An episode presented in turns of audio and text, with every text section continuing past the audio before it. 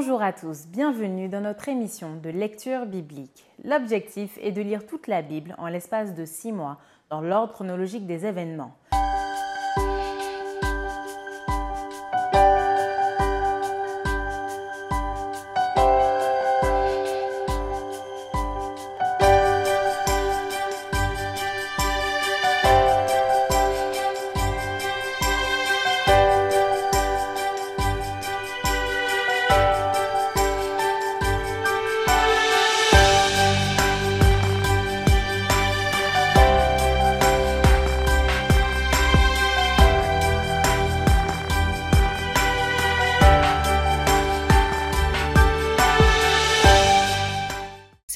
Vous est proposée par l'Église adventiste du 7e jour d'Évry. Si vous voulez suivre ce plan, vous pouvez cliquer sur le lien dans la description.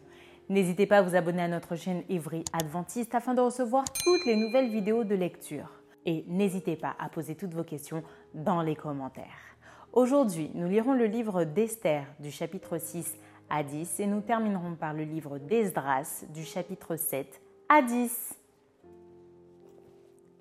Esther chapitre 6 Cette nuit-là, le roi ne put pas dormir, et il se fit apporter le livre des annales, les chroniques. On les lut devant le roi. Et l'on trouva écrit ce que Mardoché avait révélé au sujet de Bigtan et de Téresh, les deux eunuques du roi, gardes du seuil, qui avaient voulu porter la main sur le roi Assuérus. Le roi dit Quelle marque de distinction et d'honneur Mardoché a-t-il reçu pour cela Il n'a rien reçu, répondirent ceux qui servaient le roi. Alors le roi dit Qui est dans la cour? Aman était venu dans la cour extérieure de la maison du roi pour demander au roi de faire pendre Mardoché au bois qu'il avait préparé pour lui. Les serviteurs du roi lui répondirent C'est Aman qui se tient dans la cour. Et le roi dit Qu'il entre. Aman entra et le roi lui dit Que faut-il faire pour un homme que le roi veut honorer? Aman se dit en lui-même quel autre que moi le roi voudrait-il honorer? Et Aman répondit au roi Pour un homme que le roi veut honorer, il faut prendre le vêtement royal dont le roi se couvre et le cheval que le roi monte et sur la tête duquel se pose une couronne royale. Remettre le vêtement et le cheval à l'un des principaux chefs du roi, puis revêtir l'homme que le roi veut honorer, le promener à cheval à travers la place de la ville et crier devant lui c'est ainsi que l'on fait à l'homme que le roi veut honorer. Le roi dit à Aman Prends tout de suite le vêtement et le cheval, comme tu l'as dit, et fais ainsi pour Mardoché le juif qui est assis à la porte du roi. Ne néglige rien de tout ce que tu as mentionné. Et Aman prit le vêtement et le cheval, il revêtit Mardoché, il le promena à cheval à travers la place de la ville, et il cria devant lui. C'est ainsi que l'on fait à l'homme que le roi veut honorer. Mardoché retourna à la porte du roi et Aman se rendit en hâte chez lui, désolé et la tête voilée. Aman raconta à Zeresh sa femme et à tous ses amis tout ce qui lui était arrivé. Et ses sages et Zeresh sa femme lui dirent Si Mardoché devant lequel tu as commencé de tomber est de la race des Juifs, tu ne pourras rien contre lui, mais tu tomberas devant lui. Comme il lui parlait encore, les eunuques du roi arrivèrent et conduisirent aussitôt Aman au festin qu'Esther avait préparé. Esther, chapitre 7. Le roi et Aman allèrent au festin chez la reine Esther. Ce second jour, le roi dit encore à Esther pendant qu'on buvait le vin. Quelle est ta demande, reine Esther? Elle te sera accordée. Que désires-tu? Quand ce serait la moitié du royaume, tu l'obtiendras. La reine Esther répondit. Si j'ai trouvé grâce à tes yeux, ô roi, et si le roi le trouve bon, accorde-moi la vie, voilà ma demande, et sauve mon peuple, voilà mon désir car nous sommes vendus, moi et mon peuple, pour être détruits, égorgés, anéantis. Encore si nous étions vendus pour devenir esclaves et servantes, je me tairais, mais l'ennemi ne saurait compenser le dommage fait au roi. Le roi Assuérus prit la parole et dit à la reine Esther Qui est-il et où est-il celui qui se propose d'agir ainsi? Esther répondit L'oppresseur, l'ennemi, c'est Aman, ce méchant-là. Aman fut saisi de terreur en présence du roi et de la reine. Et le roi, dans sa colère, se leva et quitta le festin pour aller dans le jardin du palais. Aman resta pour demander grâce de la vie à la reine Esther, car il voyait bien que sa perte était arrêtée dans l'esprit du roi. Lorsque le roi revint du jardin du palais dans la salle du festin, il vit Aman qui s'était précipité vers le lit sur lequel était Esther, et il dit Serait-ce encore pour faire violence à la reine chez moi, dans le palais? Dès que cette parole fut sortie de la bouche du roi, voilà le visage d'Aman. Et Arbona, l'un des eunuques, dit en présence du roi Voici le bois préparé par Aman pour Mardoché, qui a parlé pour le bien du roi est dressé dans la maison d'Aman à une hauteur de cinquante coudées. Le roi dit Qu'on y pende Aman Et l'on pendit Aman au bois qu'il avait préparé pour Mardoché, et la colère du roi s'apaisa. Esther, chapitre 8 En ce même jour, le roi Assuérus donna à la reine Esther la maison d'Aman, l'ennemi des Juifs. Et Mardoché parut devant le roi, car Esther avait fait connaître la parenté qui l'unissait à elle. Le roi ôta un anneau qu'il avait repris à Aman et le donna à Mardoché. Esther de son côté établit Mardoché sur la maison d'Aman. Puis Esther parla de nouveau en présence du roi. Elle se jeta à ses pieds, elle pleura, elle le supplia d'empêcher les effets de la méchanceté d'Aman, l'Agagite, et la réussite de ses projets contre les Juifs. Le roi tendit le sceptre d'or à Esther, qui se releva et resta debout devant le roi. Elle dit alors si le roi le trouve bon et si j'ai trouvé grâce devant lui, si la chose paraît convenable au roi et si je suis agréable à ses yeux, qu'on écrive pour évoquer les lettres conçues par Aman, fils d'Amadeta, l'Agaguite, et écrites par lui dans le but de faire périr les Juifs qui sont dans toutes les provinces du roi. Car comment pourrais-je voir le malheur qui atteindrait mon peuple et comment pourrais-je voir la destruction de ma race? Le roi Assuérus dit à la reine Esther et au juif Mardoché Voici, j'ai donné à Esther la maison d'Aman, et il a été pendu au bois pour avoir étendu la main contre les Juifs. Écrivez donc en faveur des Juifs comme il vous plaira au nom du roi, et scellez avec l'anneau du roi, car une lettre écrite au nom du roi et scellée avec l'anneau du roi ne peuvent être révoquées. Les secrétaires du roi furent appelés en ce temps le 23e jour du troisième mois, qui est le mois de Sivan, et l'on écrivit. Suivant tout ce qui fut ordonné par Mardoché aux Juifs, aux satrapes, aux gouverneurs et aux chefs des 127 provinces situées de l'Inde à l'Éthiopie, à chaque province selon son écriture, à chaque peuple selon sa langue, et aux Juifs selon leur écriture et selon leur langue. On écrivit au nom du roi Assuérus et l'on scella avec l'anneau du roi. On envoya les lettres par des courriers ayant pour monture des chevaux et des mulets nés de juments. Par ces lettres, le roi donnait aux Juifs, en quelque ville qu'ils fussent, la permission de se rassembler et de défendre leur vie, de détruire, de tuer et de faire périr avec leurs petits-enfants et leurs femmes tous ceux de chaque peuple et de chaque province qui prendraient les armes pour les attaquer et de livrer leurs biens au pillage, et cela en un seul jour dans toutes les provinces du roi Assuérus, le treizième du douzième mois, qui est le mois d'Adar. Ces lettres renfermaient une copie de l'édit qui devait être publiée dans chaque province et informaient tous les peuples que les Juifs se tiendraient prêts pour ce jour-là à se venger de leurs ennemis. Les courriers montés sur des chevaux et des mulets partirent aussitôt et en toute hâte d'après l'ordre du roi. L'édit fut aussi publié dans Suse, la capitale. Mardoché sortit de chez le roi avec un vêtement royal bleu et blanc, une grande couronne d'or et un manteau de bissu et de pourpre. La ville de Suse poussait des cris et se réjouissait. Il n'y avait pour les Juifs que bonheur et joie, allégresse et gloire.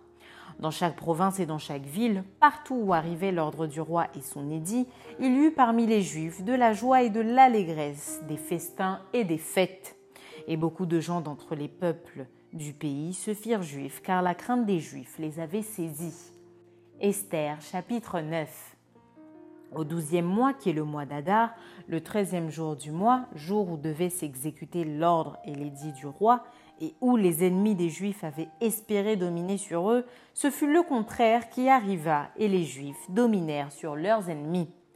Les Juifs se rassemblèrent dans leurs villes, dans toutes les provinces du roi Assuérus, pour mettre la main sur ceux qui cherchaient leur perte, et personne ne put leur résister, car la crainte qu'on avait d'eux s'était emparée de tous les peuples. Et tous les chefs des provinces, les satrapes, les gouverneurs, les fonctionnaires du roi soutinrent les Juifs à cause de l'effroi qui leur inspirait Mardoché. car Mardoché était puissant dans la maison du roi et sa renommée se répandait dans toutes les provinces parce qu'il devenait de plus en plus puissant.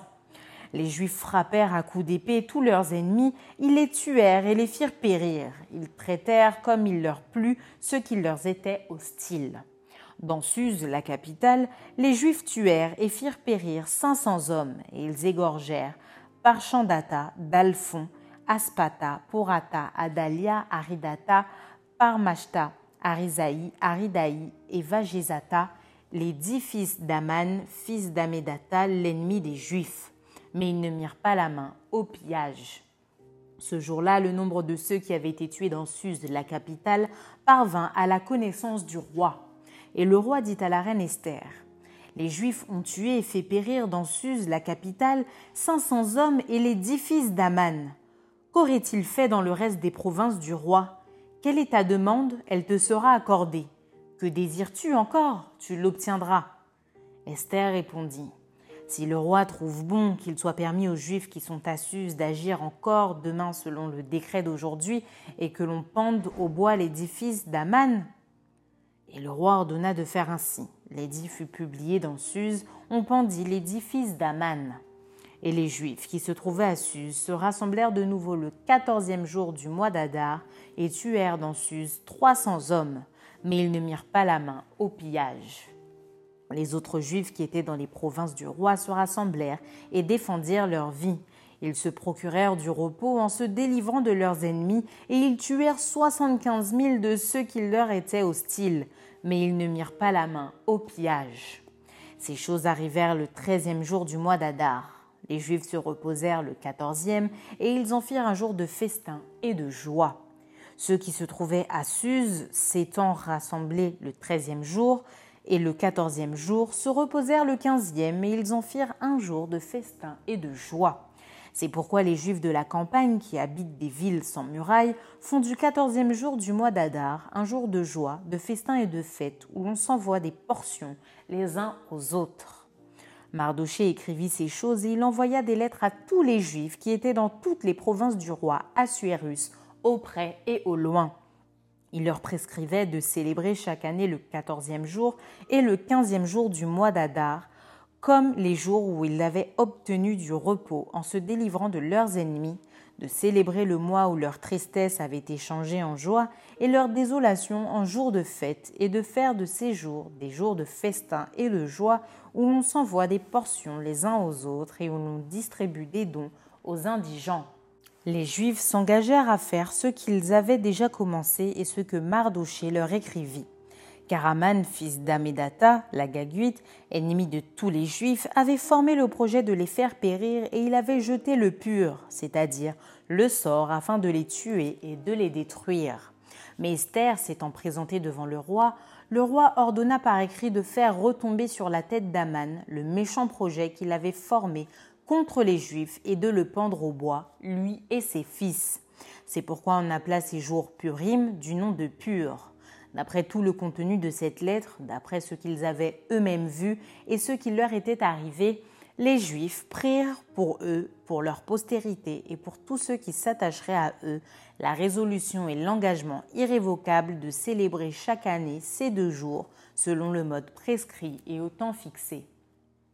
Ces jours devaient être rappelés et célébrés de génération en génération dans chaque famille, dans chaque province et dans chaque ville.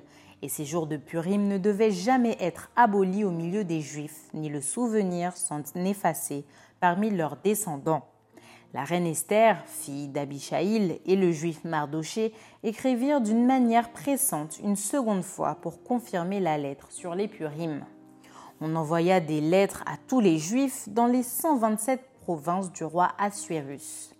Elle contenait les paroles de paix et de fidélité pour prescrire ces jours de Purim au temps fixé, comme le juif Mardoché et la reine Esther les avaient établis pour eux et comme ils les avaient établis pour eux-mêmes et pour leur postérité à l'occasion de leur jeûne et de leurs cris. Ainsi, l'ordre d'Esther confirma l'institution des Purim et cela fut écrit dans le livre. Esther chapitre 10 le roi Assuérus imposa un tribut au pays et aux îles de la mer. Tous les faits concernant sa puissance et ses exploits et les détails sur la grandeur à laquelle le roi éleva Mardoché ne sont-ils pas écrits dans le livre des chroniques des rois des Mèdes et des Perses? Car le juif Mardoché était le premier après le roi Assuérus. Considéré parmi les Juifs et aimé de la multitude de ses frères, il rechercha le bien de son peuple et parla pour le bonheur de toute sa race. Fin du livre d'Esther. Esdras, chapitre 7. Après ces choses, sous le règne d'Atarxerzès, roi de Perse, vint Esdras, fils de Séréja, fils d'Azaria, fils de Ilkija, fils de Shalom, fils de Tzadok, fils d'Achitub, fils d'Amaria, fils d'Azaria, fils de Merajot, fils de Zerakia, fils d'Uzi, fils de Buki, fils d'Abishua, fils de Phinéès, fils d'Éléazar, fils d'Aaron, le souverain sacrificateur. Cet Esdras vint de Babylone, c'était un scribe versé dans la loi de Moïse, donnée par l'Éternel, le Dieu d'Israël. Et comme la main de l'Éternel, son Dieu, était sur lui, le roi lui accorda tout ce qu'il avait demandé. Plusieurs des enfants d'Israël, des sacrificateurs et des Lévites, des chantres, des portiers et des Nétiniens, vinrent aussi à Jérusalem la septième année du roi d'Atarxerxès. Esdras arriva à Jérusalem au cinquième mois de la septième année du roi. Il était parti de Babylone le premier jour du premier mois et il arriva à Jérusalem le premier jour du cinquième mois, la bonne main de son Dieu étant sur lui. Car Esdras avait appliqué son cœur à étudier et à mettre en pratique la loi de l'Éternel et à enseigner au milieu d'Israël les lois et les ordonnances. Voici la copie de la lettre donnée par le roi Atarxerxès à Esdras sacrificateur et scribe, enseignant les commandements et les lois de l'Éternel concernant Israël. Ataxerxès, roi des rois, à Esdras, sacrificateur et scribe, versé dans la loi du Dieu des cieux. J'ai donné ordre de laisser aller tous ceux du peuple d'Israël, de ses sacrificateurs et de ses lévites, qui se trouvent dans mon royaume et qui sont disposés à partir avec toi pour Jérusalem tu as envoyé par le roi et ses sept conseillers pour inspecter Juda et Jérusalem d'après la loi de ton Dieu, laquelle est entre tes mains.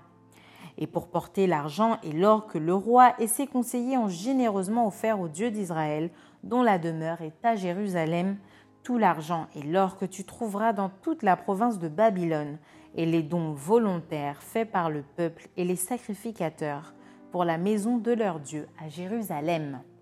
En conséquence, tu auras soin d'acheter avec cet argent des taureaux, des béliers, des agneaux et ce qui est nécessaire pour les offrandes et les libations, et tu les offriras sur l'autel de la maison de votre Dieu à Jérusalem. Vous ferez avec le reste de l'argent et de l'or ce que vous jugerez bon de faire, toi et tes frères, en vous conformant à la volonté de votre Dieu. Dépose devant le Dieu de Jérusalem les ustensiles qui te sont remis pour le service de la maison de ton Dieu tu tireras de la maison des trésors du roi ce qu'il faudra pour les autres dépenses que tu auras à faire concernant la maison de ton Dieu.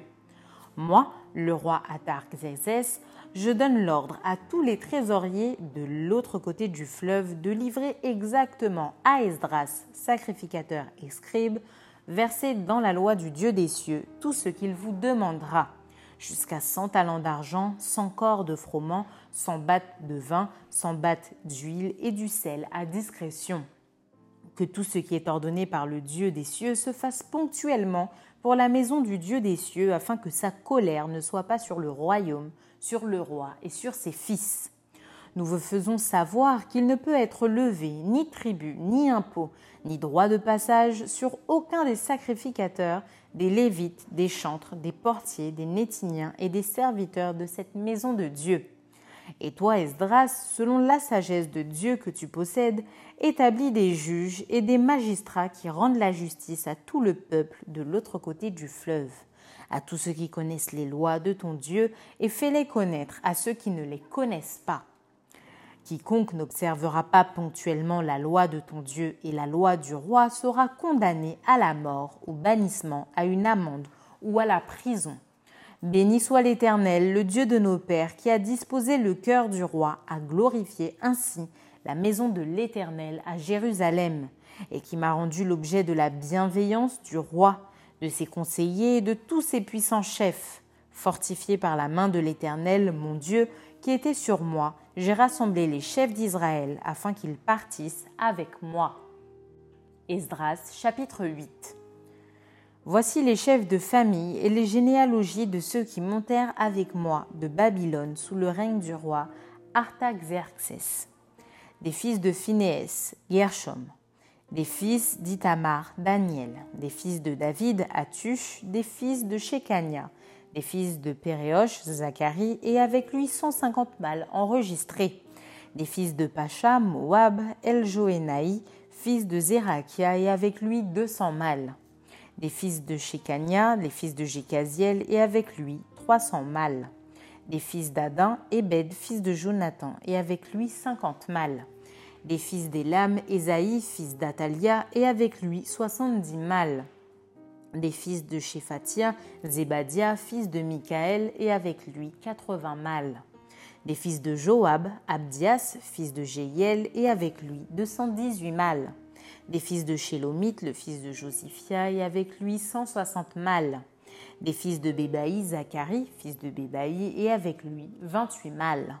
Des fils d'Asgad, Jocanan, fils d'Akatan, et avec lui 110 mâles. Des fils d'Adonikam, les derniers, dont voici les noms. Eliphélet, Jéiel et Shemaïja, et avec eux 60 mâles.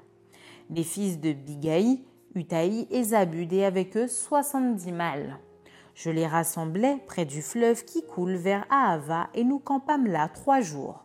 Je dirigeai mon attention sur le peuple et sur les sacrificateurs et je ne trouvai là aucun des fils de Lévi.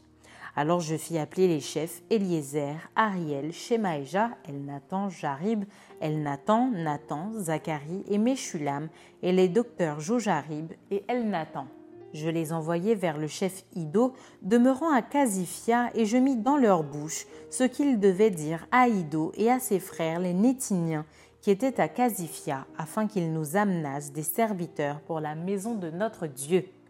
Et comme la bonne main de notre Dieu était sur nous, ils nous amenèrent Chérébia, homme de sens, d'entre les fils de Machli, fils de Lévi, fils d'Israël, et avec lui ses fils et ses frères, au nombre de dix-huit. Achabia et avec lui Esaïe, d'entre les fils de Merari, ses frères et leurs fils, au nombre de vingt. Et d'entre les Nétiniens que David et les chefs avaient mis au service des Lévites, deux cent vingt Nétiniens, tous désignés par leur nom. Là près du fleuve d'Ahava, je publiai un jeûne d'humiliation devant notre Dieu, afin d'implorer de lui un heureux voyage pour nous, pour nos enfants et pour tout ce qui nous appartenait. J'aurais eu honte de demander au roi une escorte et des cavaliers pour nous protéger contre l'ennemi pendant la route, car nous avions dit au roi La main de notre Dieu est pour leur bien sur tous ceux qui le cherchent, mais sa force et sa colère sont sur tous ceux qui l'abandonnent. C'est à cause de cela que nous jeûnâmes et que nous invoquâmes notre Dieu, et il nous exauça. Je choisis douze chefs des sacrificateurs, Chérébia, Achabia et dix de leurs frères. Je pesais devant eux l'argent, l'or et les ustensiles donnés en offrande pour la maison de notre Dieu par le roi, ses conseillers et ses chefs, et par tous ceux d'Israël qu'on avait trouvés. Je remis entre leurs mains 650 talents d'argent, les ustensiles d'argent pour 100 talents, 100 talents d'or, 20 coupes d'or, valaient 1000 darics et deux vases d'un bel airain poli aussi précieux que l'or.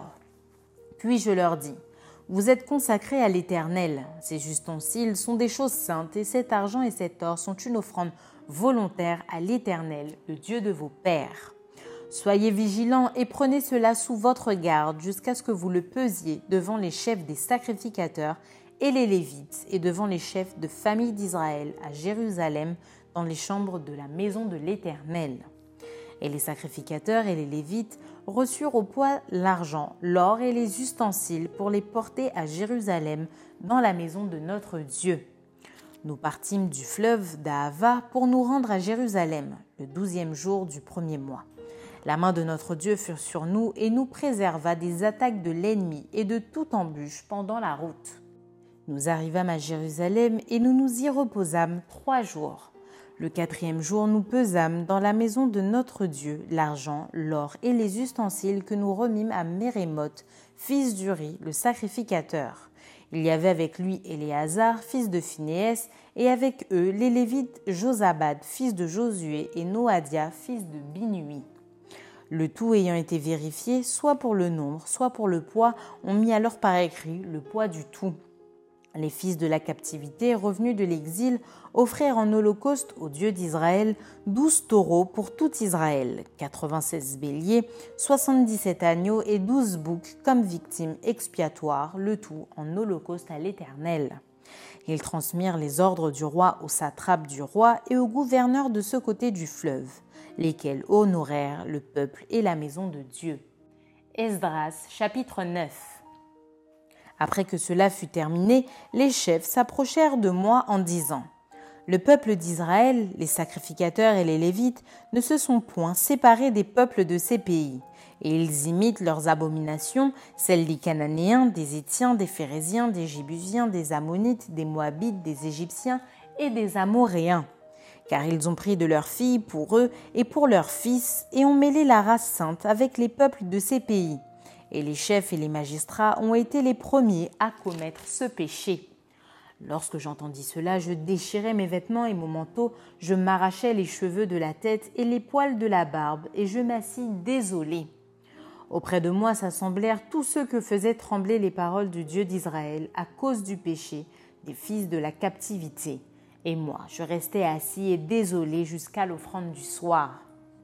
Puis, au moment de l'offrande du soir, je me levai du sein de mon humiliation, avec mes vêtements et mon manteau déchiré, je tombai à genoux, j'étendis les mains vers l'Éternel mon Dieu, et je dis Mon Dieu, je suis dans la confusion et j'ai honte, ô mon Dieu, de lever ma face vers toi, car nos iniquités se sont multipliées par-dessus nos têtes et nos fautes ont atteint jusqu'aux cieux. Depuis les jours de nos pères, nous avons été grandement coupables jusqu'à ce jour, et c'est à cause de nos iniquités que nous avons été livrés, nous, nos rois et nos sacrificateurs, aux mains des rois étrangers, à l'épée, à la captivité, au pillage et à la honte qui couvre aujourd'hui notre visage. Et cependant l'Éternel notre Dieu vient de nous faire grâce en nous laissant quelques réchappés et en nous accordant un abri dans son saint lieu, afin d'éclaircir nos yeux et de nous donner un peu de vie au milieu de notre servitude. Car nous sommes esclaves, mais Dieu ne nous a pas abandonnés dans notre servitude. Il nous a rendus les objets de la bienveillance des rois de Perse pour nous conserver la vie afin que nous puissions bâtir la maison de notre Dieu et en relever les ruines, et pour nous donner nos retraites en Juda et en Jérusalem. Maintenant, que dirons-nous après cela, ô notre Dieu? Car nous avons abandonné tes commandements, que tu nous avais prescrits par tes serviteurs les prophètes en disant Le pays dans lequel vous entrez pour le posséder est un pays soudé par les impuretés des peuples et de ses contrées, par les abominations dont ils l'ont rempli d'un bout à l'autre avec leurs impuretés. Ne donnez donc point vos filles à leurs fils, et ne prenez point leurs filles pour vos fils, et n'ayez jamais souci ni de leur prospérité, ni de leur bien-être, et ainsi vous deviendrez forts. Vous mangerez les meilleures productions du pays, et vous le laisserez pour toujours en héritage à votre fils. Après tout ce qui nous est arrivé à cause des mauvaises actions et des grandes fautes que nous avons commises, quoique tu ne nous aies pas, ô notre Dieu, punis en proportion de nos iniquités, et maintenant que tu nous as conservé ces réchappés, recommencerions-nous à violer tes commandements et à nous allier avec ces peuples abominables? Ta colère n'éclate-t-elle pas encore contre nous jusqu'à nous détruire sans laisser ni reste ni réchapper? Éternel Dieu d'Israël, tu es juste, car nous sommes aujourd'hui un reste de réchappés. Nous voici devant toi comme des coupables, et nous ne saurions ainsi subsister devant ta face. Esdras chapitre 10 Pendant qu'Esdras, pleurant et prosterné devant la maison de Dieu, faisait cette prière et cette confession, il s'était rassemblé auprès de lui une foule très nombreuse de gens d'Israël. Hommes, femmes et enfants, et le peuple répandait d'abondantes larmes. Alors Shekania, fils de Jéhiel, d'entre les fils d'Élam, prit la parole et dit à Esdras Nous avons péché contre notre Dieu en nous alliant à des femmes étrangères qui appartiennent au peuple du pays. Mais Israël ne reste pas pour cela sans espérance. Faisons maintenant une alliance avec notre Dieu pour le renvoi de toutes ces femmes et de leurs enfants, selon l'avis de mon Seigneur et de ceux qui tremblent devant les commandements de notre Dieu, et que l'on agisse d'après la loi. Lève-toi, car cette affaire te regarde. Nous serons avec toi. Prends courage et agis. Esdras se leva et il fit jurer au chef des sacrificateurs, des Lévites et de tout Israël de faire ce qui venait d'être dit. Et ils le jurèrent. Puis Esdras se retira de devant la maison de Dieu et il alla dans la chambre de Jocanan, fils d'Eliashib.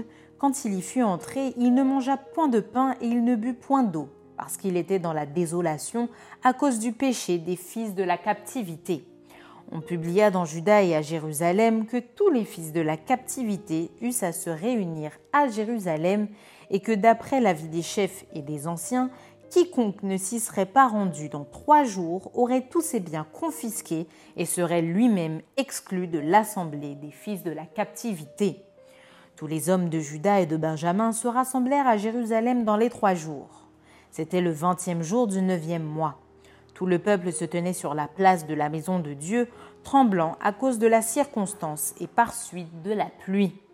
Esdras le sacrificateur se leva et leur dit Vous avez péché en vous alliant à des femmes étrangères et vous avez rendu Israël encore plus coupable. Confessez maintenant votre faute à l'Éternel, le Dieu de vos pères, et faites sa volonté. Séparez-vous des peuples du pays et des femmes étrangères. Toute l'assemblée répondit d'une voix haute. À nous de faire comme tu l'as dit. Mais le peuple est nombreux, le temps est à la pluie, et il n'est pas possible de rester dehors. D'ailleurs, ce n'est pas l'œuvre d'un jour ou deux, car il y en a beaucoup parmi nous qui ont péché dans cette affaire. Que nos chefs restent donc pour toute l'assemblée, et tous ceux qui dans nos villes se sont alliés à des femmes étrangères viendront à des époques fixes, avec les anciens et les juges de chaque ville, jusqu'à ce que l'ardente colère de notre Dieu se soit détournée de nous au sujet de cette affaire. Jonathan, fils d'Azaël, et Jaxia, fils de Tikva, appuyés par Meshulam et par le Lévite Chaptaï, furent les seuls à combattre cet avis, auquel se conformèrent les fils de la captivité. On choisit Esdras, le sacrificateur, et des chefs de famille selon leur maison paternelle, tous désignés par leur nom et ils siégèrent le premier jour du dixième mois pour s'occuper de la chose. Le premier jour du premier mois, ils en finirent avec tous les hommes qui s'étaient alliés à des femmes étrangères. Parmi les fils de sacrificateurs, il s'en trouva qui s'étaient alliés à des femmes étrangères. Des fils de Josué, fils de Jotsadak, et de ses frères, Maaséja, Eliezer, Jarib et Guédalia, qui s'engagèrent en donnant la main à renvoyer leurs femmes et à offrir un bélier en sacrifice de culpabilité des fils d'Imer, Anani et Zébadia, des fils de Harim, Maaseja, Eli, Shemaïja, Jéiel et Ozias, des fils de Pashur, Eljoénaï, Maaseja, Ismaël, Nethanéel, Josabad et Aléaza. Parmi les Lévites, Josabad, Shimei, Kelaja ou Kelita, Pétaja, Judas et Eliezer. Parmi les chantres, Eliashib. Parmi les portiers, Shalom, Telem et Uri. Parmi ceux d'Israël, des fils de Paréosh, Ramia, Jizija, Malkija, Mijamin, Éléazar, Malkija et Benaja. Des fils d'Elam, Matania, Zacharie, Jéiel, Abdi, Jérémoth et Élie. Des fils de Zatu, Eljoénaï, Eliashib, Matania, Jérémoth, Zabad et Aziza. Des fils de Bébaï, Jokanan, Anania, Zabaï et Atlaï des fils de Bani, Meshulam, Maluk, Adaja, Jashub, Sheal et Ramoth, des fils de Pachat, Moab, Adna, Kelal, Benaja, Maaseja, Matania, Betsaleel, Binui et Manassé, des fils de Harim, Eliezer, Shisheja, Malkija, Shemaïja, Siméon, Benjamin, Maluk et Shemaria des fils de Hachum, Matnaï, Matata, Zabad, Eliphilet, Jérémaï, Manassé et Shimei, des fils de Bani, Maadaï, Amram, Uel, Benaja, Bédia, Kulu, Vania, Meremoth, Eliashib, Matania, Matnaï, Jaazaï, Bani, Binui, Shimei, Shelemia, Nathan, Adaja, Maknadbaï, Shashaï, Sharaï, Azareel, Shelemia, Shemaria, Shalom, Amaria et Joseph, des fils de Nebo, Jéiel, Matitia, Zabad, Zebina, Jadaï, Joël et Benaja. Tout cela avait pris des femmes étrangères et plusieurs en avaient eu des enfants. Fin du livre d'Esdras. Merci d'avoir partagé cette lecture avec nous. Je vous donne rendez-vous demain, si Dieu veut, pour un nouvel épisode.